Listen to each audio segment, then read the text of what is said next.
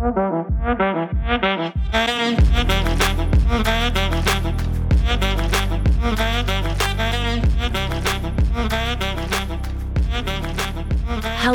beautiful, magical listeners. Welcome back to another episode of Sex, Love, and What Else Matters. Hi, guys. Hi, Luke. And today we have a very special guest with us. I'm very, very excited.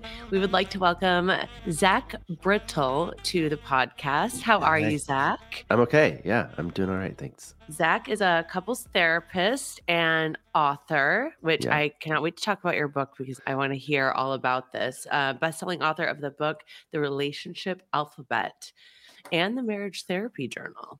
Um, and you're based in you're in the- Seattle. You're, you're in Seattle. Amazing. Yeah. Um, and we we don't have your partner with us today, Laura, but next Yeah, time. uh, Laura's in Bend, Oregon. We are teaching partners. We have a podcast called Marriage Therapy Radio that we do together. But my real partner is Rebecca. She's my wife. We've been married 20, almost 26 years. We like to say we've been happily married 24 out of 26 years. We have two that were kind of bumpy, but um, maybe a little bit more. But it's normalizes it for people, I think, a little bit. So I love the way that you just worded that. Were those two like in the beginning, in the middle? Of, No, one was like number eight, and the other was like 18. And it's always ups and downs, right? But I think there were two years in particular, two specific years in particular that were definitely more challenging than others. So, I love the how open you are to like talking about that. yeah, I think you have to be. I mean, I don't think there's, I mean, to be honest, in my private practice, when people come and they talk about wanting to meet with me, it's the one sentence in my bio that they get the most excited about that I'm not this guy who's sort of figured out marriage and made it amazing and uh, that I understand it perfectly, but that I actually have also kind of muscled through it myself. So it's a clever little marketing sentence, but it's also true. Yeah. So, with those years being so far apart, was that a situation where like things built up over time and then kind of came to a head and then it just became this like longer path back? A little bit. I mean, I think I, I can give you two kind of insights into that. One is there's a very popular statistic out there that about 50% of marriages end in divorce. We don't really think it's that high. Like it's like it, when I would say we, I mean kind of people in my business. We think it's closer to 40. Research sort of su- tends to suggest that. But what we do know is that most marriages that end in divorce end inside of seven years. It's usually around year four, and there's usually a toddler in the mix. So for us, that was about statistically correct. It was year eight. There was a toddler in the mix, and we just had kind of run into a buzzsaw that that we weren't expecting, and that created a whole bunch of other dynamics that led to us drifting apart. The second one was more, I think, just more connected to life events, and we kind of got on cruise control and forgot to take care of each other and a lot of stuff cropped up and and it distracted us from the relationship so in both cases we did a lot of really good work on the back end to look at it and examine it repair it and make it work because i think that's ultimately what it's about is doing the work I have a lot of friends who say, you know, like, well, it shouldn't be this hard. It shouldn't be this hard. And I agree to that. I agree with that to a point, but I think that a lot of people think relationships should just be so effortless. And I think the opposite. I think it's effortful. Like you have to put in the work because things, you know, it, sh- it shouldn't be a struggle 24 7. I mean, then you really have to step back and look at it, in my experience, but it's not magic, you know? No, not at all. And I think that's part of the big myth is that, you know, certainly early on in a relationship, there is a magical thing. It's called limerence. Um, and it lasts about two years where the relationship is run on adrenaline and novelty and newness and sort of trying things out. And, but that, you know, you get, you crest about, you crest that and you sort of learned all the stuff and you know all the things and the patterns aren't going away. And that, that annoying thing that used to do isn't as cute anymore. Now you really have to decide like okay who are we going to be here? Like what do we what do we do with this new reality? So i think there is something at the front end that feels as it should new and good and it kind of makes you it's you suspend a little bit of judgment early on because it's so exciting. And when that's once that wears off yeah it becomes a, a real piece of piece of work and, and I, I don't want to rely too heavily on that word but what i tell clients all the time is that i don't think therapy works couples work and sometimes they use therapy sometimes they use a podcast sometimes they use a self-help book sometimes they use tiktok sometimes you know but when couples are interested in doing the work then i think it's just a matter of finding the right resource to help you do that That's kind of my take on marriage. Obviously, I've never been married, but if- i don't know obviously i don't even know who you guys are are you, are you. Well, neither of us have ever been married, and we've been dating for it's six ish. We don't really have like a start time because we were like seeing each other, but not officially distance. or whatever, long distance. Yeah. Didn't know if it was going to become something more. And then we actually started this podcast together in November. And I mean, at that point, we were pretty much had crossed the line, but not called it what it was. You know, we were together. And so I, we say basically six ish months now. But it's still kind of, it's like half long distance. And yeah, I'm leaving like after this to go back to Colorado for a couple weeks. Where he lives. I think for us, it escalated quickly in the timeline. Like, I don't feel that it, I feel like we're like at the two year mark already. Okay. Yeah. yeah. Things seem to have sped up for sure. What I was getting okay. to was that with my, all my friends, I've been in a lot of, uh, a lot of weddings. Um, my friends that have been married a long time. My parents divorced after 26 years. And I have friends that have been married for 20 years happily and almost divorced multiple times, you know? So it's like, yeah in my opinion, what I can see is that when you have two parties that are committed to each other and willing to work on it, it can make it. There's no perfect yeah. person, essentially. Yeah. No, in fact, it's. Uh, I mean, I think there's a there's a myth about marriage that I think is really problematic, which is that it's somehow it is the the pinnacle. It's the it's the answer. It's the end all be all. And I think that's probably more true about a wedding, like because it's this big amazing party and everybody looks pretty and and it's it feels really great. And weddings are wonderful, but marriages are totally different things. Marriages are long labors and people will talk about how it's a marathon not a sprint mm-hmm. and i mm-hmm. hate that metaphor i really do because it's neither it's just running it's running until one of you until you die or you get divorced um, and so part of it is what are you going to do with that journey that running like what is it and and what do you do when it gets hard and do you do you kind of lean into the challenge or do you bail? And I think we have created a, a, a, circumstance, a culture really where bailing isn't as stigmatized as it used to be. Divorce isn't as problematic as it as it maybe once was. And so the question of what is a marriage now becomes really relevant because if it's just something you're doing for fun or if it's convenient or it's, you know, you got to find out kind of what is it, what is it that you're signing up for? Because you could do, as you guys are presently doing, long-term committed relationship without the marriage you can also do a marriage without a long-term committed relationship you know? So what is the thing that you're trying to to build and does a marriage help you do that? I think i think in my case it certainly has but you know it's not always the case. Huh. Like just the way yeah the way you word things it's so interesting kind of to think about like even in my own life in my in my past relationships going like why did i yeah. why why was every guy the guy i was going to marry Hmm, you know, that's a good question. Which, of course, says a lot more about you than does about those guys, right? Like, right. If every guy is the guy you're going to marry, then something there's something about you that's relevant in that. Right. That's what my therapist says. Yeah, yeah, yeah, yeah. I do appreciate though the the compliment, the idea of the way I word things. I think yeah. one of the things I think therapy should do. I think it's the thing I'm good at. I think it's the thing that we do, Laura and I, on the podcast, is we do want people to go, huh, I've never thought about it like that before. Because I think we get in trouble when we think we know what we think. Yes. Right. Like there's a thing that we'll talk about a lot called the sin of certainty, you know, and if you are committed and you absolutely are certain that you know what the what the deal is, then you're going to get into a lot of trouble. But when you can come in with some curiosity and some openness and maybe even some some awareness that there are people out there who think very differently than you for very good reasons, it opens up a lot of opportunity for you. We did an episode a couple couple months ago with a gal who had been in the adult film industry for 13 years and she was one of the most thoughtful people about sex and love and marriage that I've ever talked to and I don't I didn't see that coming talk right. to a biblical scholar about kind of what most people think the Bible says about marriage and what it actually says. And we were like, huh, I didn't see that coming. And then it opens up a whole new world of possibility for you. So I, I'm curious. We have like a million questions for you, but yeah, no, I, um, I, but I'm curious, like how you feel as an expert in your field and someone who is in you know a marriage and how how do you feel or what is your experience with either patients or guests um, or even yourself about long, long distance relationships my wife and I, when we first got together, we I was living in Philadelphia and she was living in Connecticut. We're two hours apart, and our whole entire engagement was long distance. But it was long distance before texting or email or you know Zoom or anything. I mean, uh, so we had to like I'll call you on this landline number. The second ER is over, and we would talk like every Thursday night at 11 o'clock you know for now this we we now live in an age that the world is very very flat like you you have access to each other sort of constantly in your hip pocket because of text or zoom or whatever else and um, so I, I don't really think that the distance is the issue right? Mm-hmm. The distance is just an, an obstacle to overcome. When we're assessing clients early on in a relationship, which is part of what you do in couples therapy, is you get to you get to hear their story.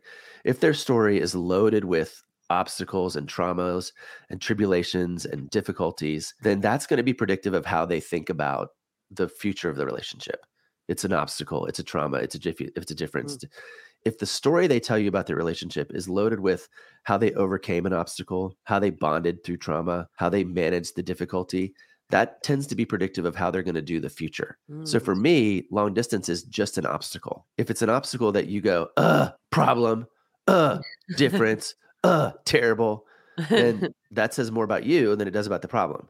Right. But if you go, oh, we've created this system where we bond together every Thursday night at 11 o'clock. We talk consistently for an hour after ER. We maybe we talk about the show. I don't know if you guys are old, even old enough to remember ER, but I, um, I am, yeah. yeah.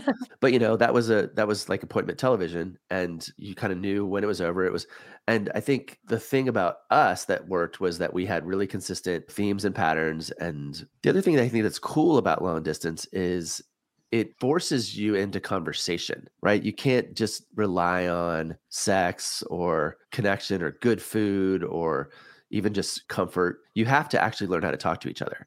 Right. And so I think there's a little bit of a benefit, sort of a forced hand in long distance stuff because you have to sort of prove your prove your commitment, prove your worth, you know? Right. Versus it's this is easy because we're in proximity to each other. Right.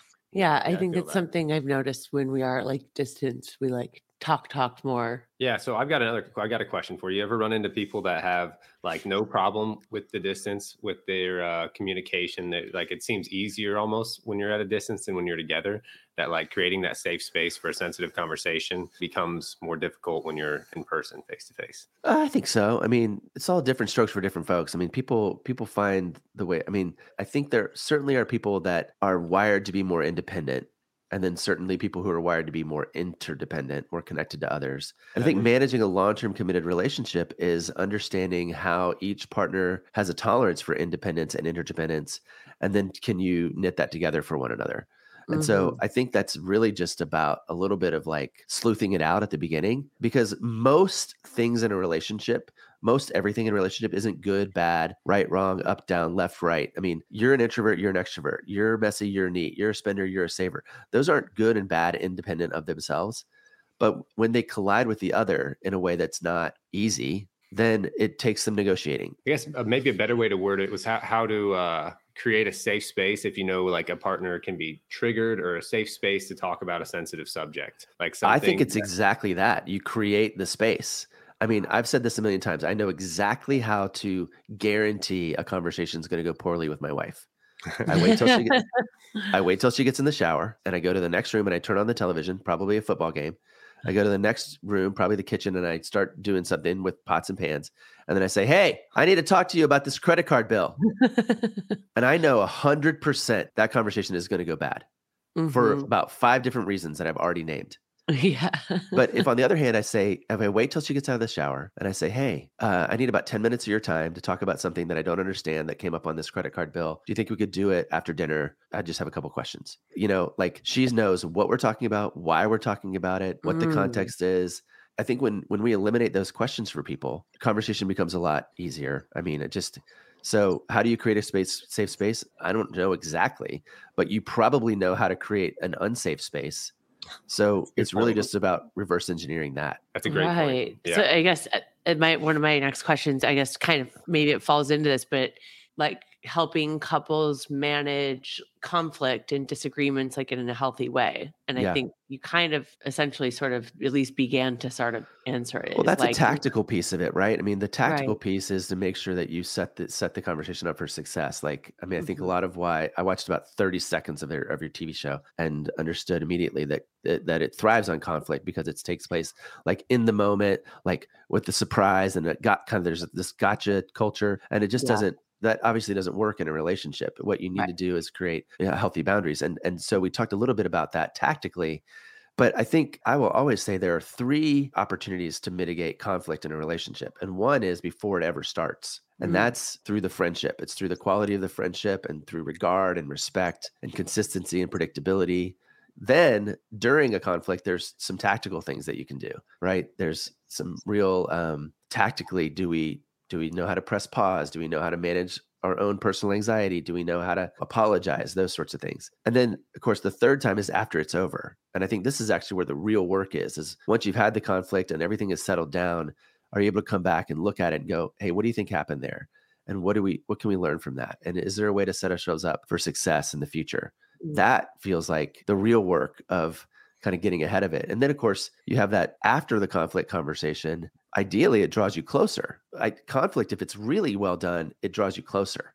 Right. Um, I will say that's something um, my personal therapist has has told me for years and years that there's no point in having an argument if you're not willing to learn something from it, to grow from it, become stronger together because it happened and well, you were able. That's why to... we like makeup sex so much. Makeup sex is yeah. like it's i mean it's it's stand apart for a reason because it's like right. oh look what we've come through it's like this incredible bonding yeah type feeling of intimacy yeah and then all of a sudden we're back at before it starts and do we uh-huh. have uh do we you know we're still doing friendship we're still doing regard and respect Hey guys, I wanted to take a quick moment to talk to you guys about a product I've been loving lately Lume deodorant. As someone with sensitive skin, finding a deodorant that works without causing irritation can be a real challenge. But with Lume, I finally found a solution that works for me. Plus, Lume's unique formula doesn't just mask odor, it eliminates it, meaning I can feel confident and fresh all day long. The best part? Lume offers a variety of other products that I've been using and loving, like their mini body wash and deodorant wipes, with free shipping on all orders and a special offer for just our listeners. You get $5 off a Lume starter pack with code DOUTE at lumedeodorant.com. It's never been easier to try out Lume for yourself. So if you're ready to upgrade your deodorant game with a product that is gentle, effective, and free of harsh chemicals, head to lumedeodorant.com. That's L U M E, lumedeodorant.com, and use code DOUTE to save $5 on a Lume starter pack. Trust me, your skin will thank you.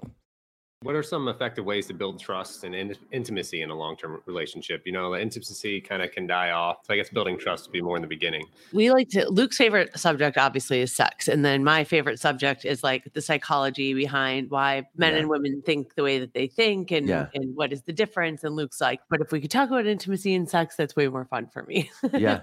Well, it's fair, and I love that about you. I'll talk about whatever you want. I think I think the the reality when it comes to trust, and I flip this on its head all the time with couples because person A will come in and say, "I don't trust person B." So maybe maybe Luke will say, you know, I don't trust Kristen. And I go, okay, well, there's three things in play there. One is there's a trust gap. That means that the gap between I don't trust a person A saying to person B, I don't trust you, that's painful. And so obviously, if it's if it's a massive breach of trust, that's worse than if it's like, oh, you just never take the garbage out when you say you're going to. But right. the, the gap itself is painful. So you're trying to minimize the gap, right? If there's a trust gap, you're trying to minimize that as much as possible. The other two things that are in play in there is that in the, in the example that I've said, it doesn't close because Kristen immediately does everything that Luke wants. And it also doesn't close because Luke goes, okay, fine, you do whatever you want. It closes mm-hmm. because he builds his capacity for trust and she demonstrates her capacity for trustworthiness. Mm-hmm. And as they're doing that simultaneously, the gap closes and it closes because of inertia. We're doing it. So he has to do some personal work to say, oh, yeah, some of this is about me. Some of this is about the fact that I had an alcoholic parent or because my girlfriend cheated on me in college. That's that's my stuff to deal with. Right. And then some of it has to be about her, where she goes, Yeah, I do have a little bit of a problem with time management, or I do I am a little sketchy with my money, or yeah, maybe I do flirt too much. In any case, it's really about both of them closing the gap together inside of the relationship so that mm-hmm. it's not strictly on her to conform to his idea of what trustworthiness looks like. And it's not strictly on him to just sort of go, well, I'm so committed to this relationship, I'll ignore all bad behavior. It comes in tandem as you're working together. And I think until couples realize that you build trust together by you know obviously that in the story i just told each of you is partner A and partner B, right? Mm-hmm. Each of you right. has an opportunity to say, I don't trust you for whatever reason. But, you know, trust around fidelity and monogamy or sexual loyalty or whatever, that's really different, of course, than trust around time management or what. Uh, obviously, there's just degrees and levels. And so part of it is what do you mean I don't trust you? Like, uh, da, da, da, I've never cheated on you. Well, maybe that's not what we're talking about. What we're talking about is, are you who you say you are? And can I count on you to do the things that you say you're going to do? Right. I just had another huh moment. Yeah. Thank you for that huh moment. yeah. Because, um, yeah, I think my brain the whole entire time was thinking, I guess I, have never considered it like a trust factor in being like the time management or the, you know, the, I guess, lack of a better term, like the smaller degree of. Yeah. Trust. Well, there's all these little breaches, right? There's all those little breaches of trust, you know, right. and it's like, can I count on you to do what you say you're going to do? I usually tell couples like every single thing, every single thing that happens in a relationship is either trust building or trust diminishing. And it might be, might be microscopic. Mm-hmm. It might be like tiny, tiny, tiny. But you know, if you're on a meter, you can yeah, hover around zero if you want, or you can build, build, build, build, build, build, build, build, build. And you do that by being on time and spending your money where you say you're going to spend your money, remembering to say please and thank you. And like all of the little micro things build up the equity in the account so that when there are the breaches, it's not a breach of character, it's a breach of circumstance. So when you are an hour late, I can go, "Oh my god, are you okay? I'm worried about you." Versus, "Where the hell were you? What what's going on?" You know, because yeah. you're building up the trust equity and the, all of the little little little things that certainly hits home for us because yeah. I'll say Kristen has definitely a habit of saying she's going to call or do something else, and I'm beginning to expect it to not happen. Yeah, like just, just dealing with it. Like, yeah, should call. yeah, this yeah, it's this like stuff has just come to a, a, head for us. So it was really, um, you know, I had to take it in and say like, like hold accountability for myself and realize that something that may not feel so big to me feels really big to him. Totally. I think that's something uh, you know with with a lot of my friends and siblings and their relationships that's something that people don't necessarily put enough of their effort into is like those really things that you may feel are very small, but just because it's small to you does not mean that it's small to your partner. It could actually be explosive to yeah. your partner. Yeah, and you you're like, "What's the big deal? It was only five minutes," or "What's the big deal? I, yeah. I, I, I, had to I had to be at work or whatever." And the reality is, in a vacuum, maybe that's true. Right. Maybe it's real. But if it's a problem for your partner, it's a problem for the relationship, and that's where the two of you have to figure out, like, okay, what are we going to negotiate here? Because if the breaches are often enough, then I start to wonder, well, what can I count on you for? Well, if not right. this, then what about the next thing? Well, if not that, if it's only five minutes, then what about seven minutes? And then when does seven minutes become 12 minutes? And then that's a problem. I don't, you know, obviously there's scope creep and slippery slopes and all that stuff, but that is in fact you got to take care of the top of the slope. Totally. Yeah. And your trust bank analogy is so perfect. And I agree with yeah, that wholly. Yeah. And that like it's following through on the little things over and over. So when one time it doesn't happen, it's not like it, it's expected. way more understandable. It mm-hmm. doesn't go the other direction where it diminishes to the point where you don't expect it anymore. It's like empty promises. You don't want to get to the point where you believe or you don't believe any promises, right? Yeah, that's a really good point, Luke, actually. I was going to ask you just about like warning signs, red flags. I mean, obviously we I, I guess I'm talking not like obviously if you if your partner is being you know is cheating on you or abusive and things that are like of that magnitude i think that speaks for itself but i guess if we could go a little more like smaller more specific as far as like red flags warning signs that your relationship could really be faltering and, and kind of deep shit to be honest and i'm curious like what some of those signs or warning you know red flags look like. I think eh, the generic answer is, is when the friendship is in trouble I just mm. don't like this person. I'm like yeah. kind of there's just a, there's a residue of like just sort of discontent at, because in the research there's this whole thing that's that are called bids and turning, right? And so okay. a bid is anytime that you're trying to make an attempt to get your partner's attention. And what happens is uh, couples who are doing well, they tend to turn toward bids about 86% of the time. Couples that are struggling, they turn toward bids about a third of the time. So there's about a 60% gap that you can kind of pay attention to scientifically, I guess. Okay. But the, but what's hidden in there is like, are you still paying attention to one another? Like, do you still does your partner still deserve and is worthy of your responses? Like when that starts to fade and die, and we start to live parallel lives or feel like roommates, or we start to just like that's can be a real warning sign because it's it is in fact the top of the slippery slope because if i'm if i'm making a bid to you if i say good morning to you and you don't say good morning back two things are going to happen First of all, I'm going to say, I'm going to stop saying good morning to you. Second of all, when I go get my coffee, I'm going to say good morning to the cute barista, and the cute barista is going to go, Good morning. How was your day? I'm going to go, My day was fantastic. Thank you so much. And I'm going to start leaning into that energy. So, again, you got to protect the top of the slope. And the top of the slope is the basic fundamental regard around bids and attention. Like, I got you. I got your back. I'm for you. I'm pro you. I hear you. I'm listening to you. That doesn't right. mean I do everything you say all the time. Right. It means I appreciate that you're speaking and that you you are a person in my life that needs my attention. Right. And, so do you think in your experience like if going back to what you were saying um, a couple minutes ago about like when couples get into that slippery slope of the glorified roommates thing. I mean, I've been there for sure yeah, yeah. in past relationships. Do you think that that is already, if they're living parallel lives and they're not really spending time together and they're not putting in the work and they're essentially glorified roommates, do you think that's already like the beginning of the end or is there any hope for that coming back? Oh, no, gosh, there's always hope. Okay. There's always hope. Like, if they're both I willing think it, to do the work. I think it's all clues, right? It's all just clues. Um, it's not the beginning and the end. It's more like, hey, this needs our attention. We better pay attention, you know, now. And then what are we going to do with that? Because I wouldn't be in my business if I didn't believe there was hope. I mean, there are certainly times when I go, nope, there's no hope. Like right. you guys, you're wasting your time. Don't even bother. But not not in most cases. Yeah, I have a I have a friend that uh, I referenced earlier. They have been married for like 20 years now, and when they went to therapy,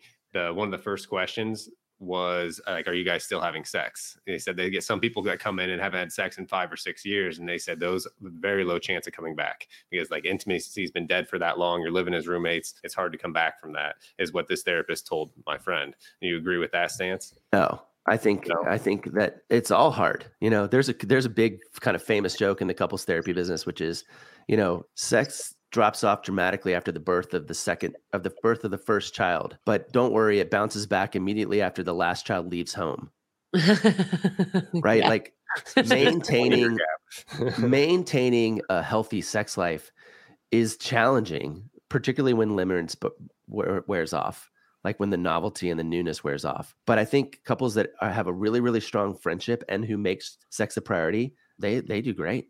They do really yeah. great you're not statistically uh, subject to kind of the the nature of whatever sex is. Um, people who are really good at maintaining their friendship and and for whom sex is a priority, they have tremendously satisfactory sex lives. But those two things are clinically understood to be part of the equation. Self care and well being, I talk about it all the time. So, if you are looking for a way to support your overall health and well being, look no further than Organifi. With its high quality superfood blends, Organifi is the perfect way to nourish your body and give it the nutrients that it needs to thrive. One of my absolute personal favorites is the green juice blend. Oh, so good. It's packed with organic greens, herbs, and other superfoods to help you feel energized and refreshed. But that's not all. Organifi also offers a range of other blends to support your health goals, from the red juice blend for antioxidant support to the gold blend for restful sleep. Now, I know what you might be thinking. Superfoods can be way expensive, right? But with Organifi, you can experience the benefits without breaking the bank. Hallelujah. Head over to organifi.com slash Doute. That's O-R-G-A-N-I-F-I dot com slash Doute and use code Doute for 20% off your entire order. Don't wait. Try Organifi today and take the first step toward a healthier you. I got a question about finances. So okay. do you think marriages have a better chance of making it with like shared bank accounts and total financial transparency, or is that? I don't think it matters. Don't think it matters at all. I think I, I, think I think that you can. I, here's what I mean. If I tell you the answer to that question based on where I think you should put your money, you could still be total assholes about your money. And it doesn't matter if it's in separate accounts or in joint accounts. What you need to be is somebody. You, you, what you need is people who have really clear idea of what their shared vision is, what their shared values and goals are, and then money is just a resource to help pursue those. Yeah. So if part of your shared vision is autonomy, then you might be better by having separate accounts. But if part of your shared vision is, say, generosity, and you want to put everything into a pot and then distribute it as productively as you can, but money is just a, a target or an example of where the relationship reality is.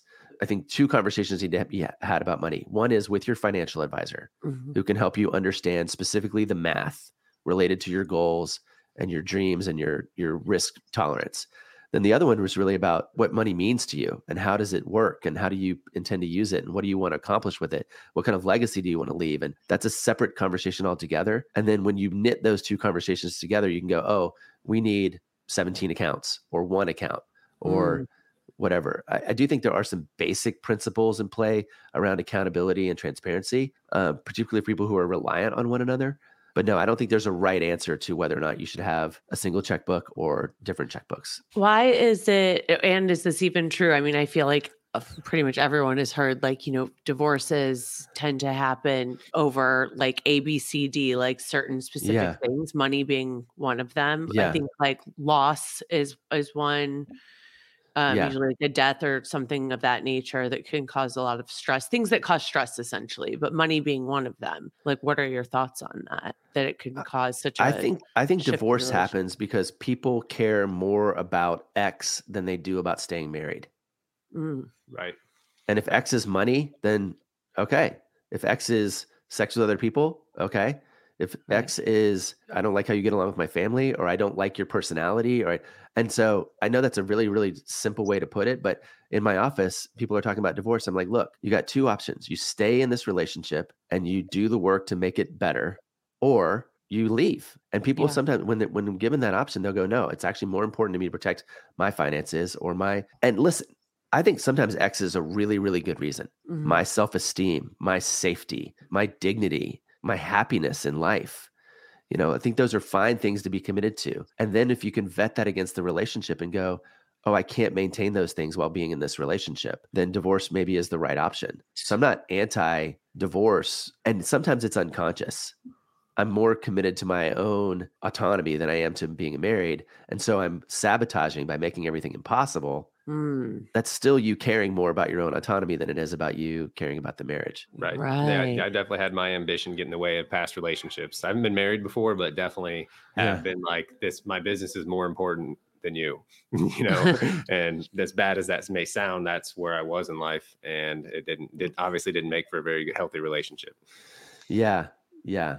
It, it I'm, I'm, the same way. I mean, and honestly, if I think about year eight and 18 for me, I probably could could point at the same sort of thing. Like I was more committed to X than I was to maintaining the the like the health and wellness of my relationship. And then I got a good look at the consequences and the options and decided, no, I'd rather I'm going to put the work in. And I'm really glad I did. I think I think the cool right. thing about that statistic that I offered you is that people on the other side of 7 years generally report an increase in marital satisfaction as they go along. So I think if you're going to get out, get out early. But if you really want to be in a healthy relationship, it is more a marathon than a sprint, but it's also just running and evaluating the run as you're going. The reason I say it's not really a, a marathon is because if you're running a marathon, you're halfway through. You can go, okay, I'm, I'm halfway through. Right. You know, or, oh, I've only got two more miles or only got six more miles. You can't really do that in a relationship. That's kind of a shitty way to be in a relationship, which is to go up. I'm going to do this for 26 years you know, right. 26.2 years. And then, you know, halfway you're like, well, I only got half, got less left than I had before, you know, like that's not who wants to do that. No, right. totally. So, do you have suggestions for couples considering taking the leap, like stuff to do before actually getting married, like pre marriage counseling, or some things that they should check off a list before they make that leap? So well, like, I just don't. I'm not. I'm. I'm anti checking off a list, right? Like, I think. I think I a lot that. of people who come in for premarital counseling, that's exactly what they're doing. They're go, "Hey, can we my pastor said we should do this or my parents said we should do this and a lot of people build their premarital counseling like kind of offerings around okay we're going to talk about sex money in-laws household chores and da da da and somehow you've checked off the list. Well you haven't. You haven't even gotten close. Right. i think what you ought to do is get into a relationship with a therapist who is going to be able to walk with you be able to kind of stand with you. I think if you're going to commit to sort of pre-marital therapy uh, you know i think you ought to commit to post-marital therapy yeah. and we live in a world right now where a lot of people are in relationships that look like marriages without being married like maybe even like you guys like there's sort of we're already sleeping together we already have a dog we already have a shared finance situation we already so part of it i think is really getting articulate about what you actually think a relationship is Mm-hmm. Um, versus just being in a relationship. A lot of times we call it um, there's a there's a dilemma when it's sliding versus deciding. So people will slide into a relationship because oh this is cool and we're we're spending the night at each other's house anyway. So my lease is about to expire. Why don't we move in? And oh gosh, now we're pregnant and well why don't why don't we get married? And like there's sort of this sliding energy that I think right. is we're recognizing and it's kind of unhealthy. But I think you can still put decisions in there. Mm-hmm. We're going to decide. We're going to decide this. We're going to decide that.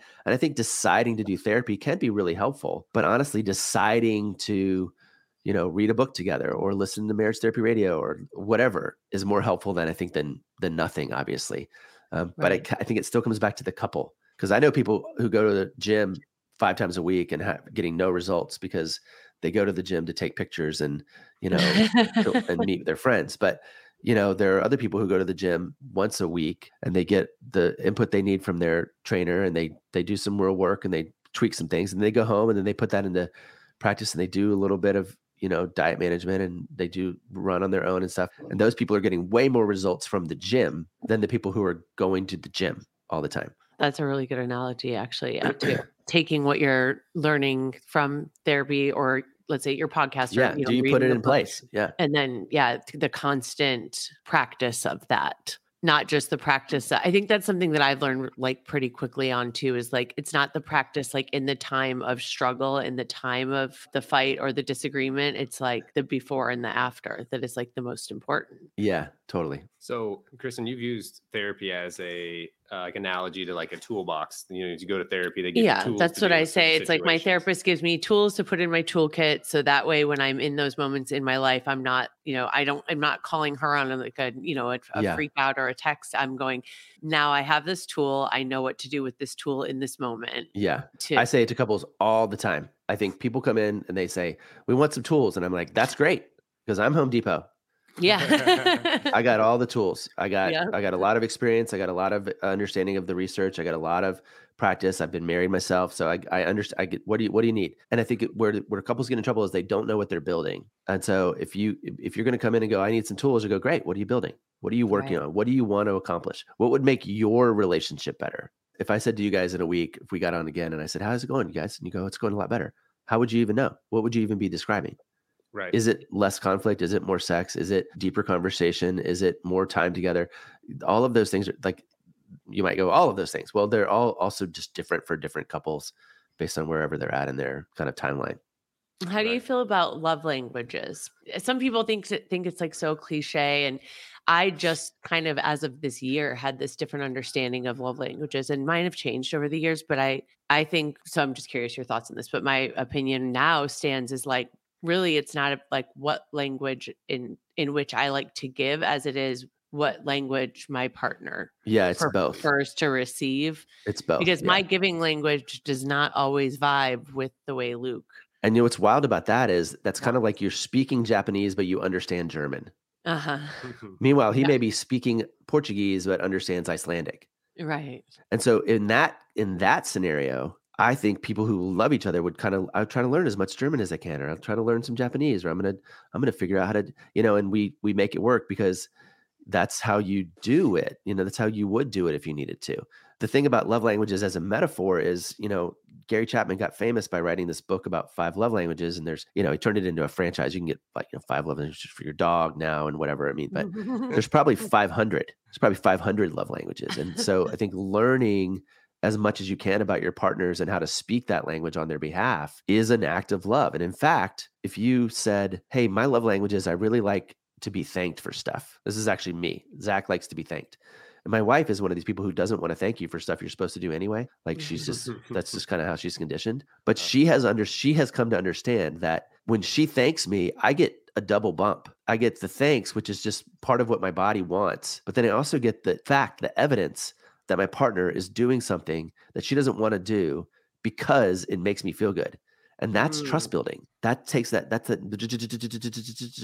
And so she could very easily go, look, that's not how we did it in my house. We didn't say thank you in my house. We worked hard for what we got. And like, da da da da da. And I would be like, cool, good story. You're like, I still would I'm, like to be thanked. Yeah, know, I didn't grow that? up in that house. This is what I need. Yeah. So it's the fact that not only did she do that, which she knows you love, but she went beyond yeah. what her normalcy feels because she knows it. That yeah. small gesture would mean so much to you. It's very loving. And you know, we do this, we do this by the way, way easier when it comes to say sex and uh, like physicality. So if if you're having sex and your lover goes right there, right there, faster, right faster, there. what do you do? You do it. You do it. Yeah. You stay right there and you go faster. Yeah. Because you're a good and responsive lover. Yes. That's what you do. But if your partner says, "Hey, I'd really like you to thank me more often," sometimes we go, "Well, I don't, I don't. Why would I thank you? That's not what we did. Like yeah. it's stupid." What we like yeah. that we do that in our head sometimes. But part of I think staying in a long-term committed relationship is letting your partner know what makes you feel good and then being a good and responsive lover to mm-hmm. meet them in that place, even if it's not your thing. You know, you might be like, oh, actually, I'd like to go slower right now. Slower right. is actually what I'd want to do. But what you're saying at that point is, I care more about my pleasure than yours. Mm-hmm. There's a time for that, but it's also a message. Right. Totally. You're pretty groundbreaking. I like for real, Zach. This is like Yeah, sorry. Not, don't apologize. Don't say sorry. We're giving you like a hard hell yeah. yeah, my brain's exploding a little bit yeah. over here. So, as far as those tools we were talking about, do you have uh, some simple tools to cope with stress and anxiety in relationships? I think this is a really important question. It happens, comes up a lot. Yeah. stress is a killer for relationships, particularly external stress, because when external stress becomes like gains influence over the relationship, like your boss, or the dog that barks outside or your commute or the long distance like those are things that are being imposed upon you and it, and it, and you need systems to help you protect from external stress one of the things that we often will recommend is that you just create kind of to your question earlier about how do you create a safe space that you actually create a safe space where you can de-stress and if I'm giving you kind of the clinical answer, sometimes we recommend that you have a conversation where there's one purpose, and the purpose is to reduce stress. And you might even say, I need a stress reducing conversation right now so that one of you can go wah wah wah wah wah wah wah wah wah wah wah wah wah wah about all the things that are bothering you, and the other one goes, yeah, mm-hmm, totally. Your commute is horrible. Yep. Yeah. Oh man, your boss is a jerk. I get it. Yeah, growing older is hard. Ding, it's over. There's no solution. There's no taking your boss's side. There's no pivoting. There's no have you thought about because all of that raises stress again, I think you have an option in that specific conversation to show your partner, I can do this. I got you. Right. I'm pro you right now. Yeah, like I don't want advice. I just need you to listen. Yeah, and I think we're not. I think that that cliche exists a lot, but I think it, it's really hard to understand when to use that, which is why I think you should just ask. Right. Like, hey, man, I just need ten minutes. All I'm gonna do is vent, and all I need you to do is is agree with everything I say. Yeah. yeah. Yeah. And then when you do it, when you do it, even despite your best instincts, because you might be like, you know, you I've been telling you for a year you should quit that job. Right. I've been telling you for like that's not stress reducing. Nope. Right. This is fantastic because I I could even hear the me and me, my the old me and me go, well, but I can't yeah. just like keep, you know, like I'm already sitting here thinking of the rebuttal that I probably would have said before, yeah. but I just know from experience, like I think about it almost like so true. Think about and it. It's not putting up, letting someone get away with murder all the time because I do think you have to hold each other accountable and hold totally. yourself accountable. But sometimes you don't have to do that. Like you're not a parent, be a partner. Yeah, we know how to do this, and and the, if you think about it, like if you're walking down the street and somebody's like hey, I want you to vote for my guy. And you think that guy is full of crap. You're like, no, your guy's full of crap. And what about this? And what about the other thing? You would do that. You could do that with the, with a certain part of your brain. But if that same person walked into your political science class and was like, hey, today I'm going to tell you about this guy and uh, you have a test on Thursday, you immediately suspend the part of your brain that needs to go, well, what about, and da da da, and have you thought of, and you take notes and you just listen and you just listen yeah. and you write it down because you want to pass the test on Thursday. And what yeah. I'm saying is passing the test is staying connected to your partner, which means sometimes you need to suspend the part of your brain that wants to go, well, what about? And yeah, but, and but you, you know, right. we want to stay connected because staying connected is the is the secret in a long-term committed relationship. And scorekeeping is never going to keep you connected. That's for sure. I mean, I always say if one of you is winning, then the relationship is losing. Yeah. It's a good line. That's a great line. I like it. I think sometimes the best way to end an argument is to call Rochambeau and go rock, paper, scissors, shoot. And then somebody wins, somebody loses. And then can we get some ice cream? Yeah. All right. Got it, Luke. That's what we're doing for now on. I mean, seriously, if you guys are in a conversation, if you're in a conflict and it's the same conflict you're in all the time, and it's boring and old and just not going anywhere, and you know how it's going to end with just somebody slamming a door or something, and one of you goes Rochambeau and you go, fine, rock, paper, scissors, shoot. And then you win. And then you're the one who has to dish up the ice cream. That's it. You're done. Yeah. Because you're obviously not trying to accomplish anything. Right. So why don't you just accomplish getting some ice cream? Yeah. right. It's just bickering sometimes. Yeah. The same stuff. And sometimes you need to bicker, right? Like I think back to this idea that like when you go into a long-term committed relationship, you do get these two privileges that you don't get elsewhere. And one of them is that you can solicit sex anytime you want, which you can't, which you can't do at the grocery store or uh, at your job or at the soccer field. Right? right. And the other one is that you can bicker and whine and moan and argue which you can't do at the grocery store or at your job or at on the soccer field. Like, but I think both of them should end in intimacy, right? Mm-hmm. Both of those privileges should end and we feel closer. So sometimes you do need to bicker because it's just you're the safest person I have. I was curious to your thoughts on that because I notice it's something that I can tend to do not not to say I think I'm I've learned over years. I'm 40 now, so I'm I'm old. But You're I've learned over oh, that's so sweet of you. Um, but I've learned over the years like to not, you know, a lot of people you take out on your partner like most of your day because it is the person closest to you. And I don't think that I like take things out on Luke, but I do notice like complaining, racketing, bitching about things to him that don't have to do with him. But I think yeah. that like where's that healthy balance where it's because it can be draining, it can be kind of like soul sucking. I guess, unless you're like Luke's like, I got you. Go ahead. You got 10 minutes. Bitch all you want. I'm pro you. Maybe set a timer and be pro. I'm on it. I got it. Ding. And then we hug. We say, yeah. I'm, I'm pro you. Let's let's put this to bed. Let's go do something fun. Right. You know. So I guess where I hit a wall though is when it's the same thing, like you're saying, when it's like the same fight or whatever you bicker over, yeah. but it's not necessarily that. It's like complaining over the same thing and nothing being external done about it. Stress. Same external, yeah. but nothing, no no attempt at a solution, no suggestion. Yeah taken or whatever it just like it gets harder to hear the same thing well what i what i usually say to that is that like again there's a time and a place i think on saturday morning when you're on your walk and you go hey babe last week you came home five days in a row and you complained about the same exact thing i think it's time for us to look for a solution like i think we need to do that and i'm willing to help i want you to i just want you to know that i listened to you for five days for five days in a row you told me how you hated your job yeah. and i think we need to get serious about looking for a new job why That's is that so hard to do? well, I think to have that conversation. To, to, I mean, to have the patience and then have the conversation and bring it up in that way. If it's been like such a passionate kind of like complaining or, or big, external stress, external, because you're playing the short game. It's hard game. because you're playing the short game. You got to play the long game. Yeah. Being in a long term commitment relationship is saying, Hey, I see where this is headed and I need to figure out how to play this card, but I can't play it until Saturday, you know?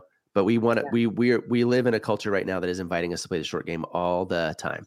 You know, I mean, it is literally like that is what is happening right now, TikTok or whatever, you know, and everything looks like it's supposed to be wrapped up in 22 minutes or 48 minutes, whatever right. the length of a television show is. But no, we got to play the long game. And it's so, it's hard because we're tempted to play the short game all the time. If I, I could fix this right now, but you can't fix it right now. You can't, you can't fix it until you're connected. Okay. Yeah, makes sense. I just took that to heart. I'm the fixer. Yeah. Fix I want to fix it now. Yeah. Would be great. It'd be great. You can't fix it though unless you have permission. And yeah, you, you don't get permission until Ooh. you show that you're connected. I feel like we just went to therapy together. We yeah, did. you did. Hell yeah. Zach, that was like great. That was like my greatest hit right there. So that um, was oh my God. Well, yeah. I had a lot of huh, huh what? I'm glad for that. Thank you for wow moments. This was so much fun. Uh, thank yeah. you for being on, even though you're not feeling great. Yeah, no, you're the best, and I would we would absolutely love to have you. Well, and Laura's Laura a lot of fun. Again. You guys should definitely have her uh, back, yes. if not both of us. And um, yeah, I would love to have both of you and and see yeah. you two bounce off of each other as well. We do that quite a bit. So awesome. Um, are you on social media? I'm not personally. The no. podcast is, it's called Marriage Therapy Radio. You can follow us there. Uh, you can find me at zachbrittle.com, which is just my first and last name, but the dot com. And, um, you know, Google, you can find anybody on Google. So, yeah, it's Z A C H and yeah. then brittle, like, like fragile. Yeah, B R I T T L E. Yeah. So follow Zach. And then we, yeah, again, we thank you so much for this. It was so much fun. Yeah. So no enlightening. So fucking eye opening. cool. Cool, cool. Heart opening, soul opening, brain exploding. And yeah, very um, good. I'm glad for would it. love to have you guys on again. I'm glad it worked out. Awesome. All right, we'll talk to you soon.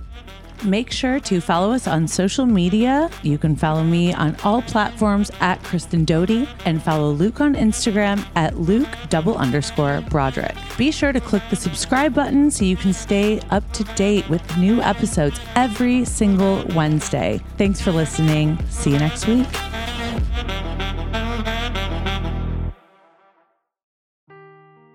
Seeking the truth never gets old. Introducing June's Journey, the free to play mobile game that will immerse you in a thrilling murder mystery. Join June Parker as she uncovers hidden objects and clues to solve her sister's death in a beautifully illustrated world set in the roaring 20s. With new chapters added every week, the excitement never ends. Download June's Journey now on your Android or iOS device or play on PC through Facebook Games.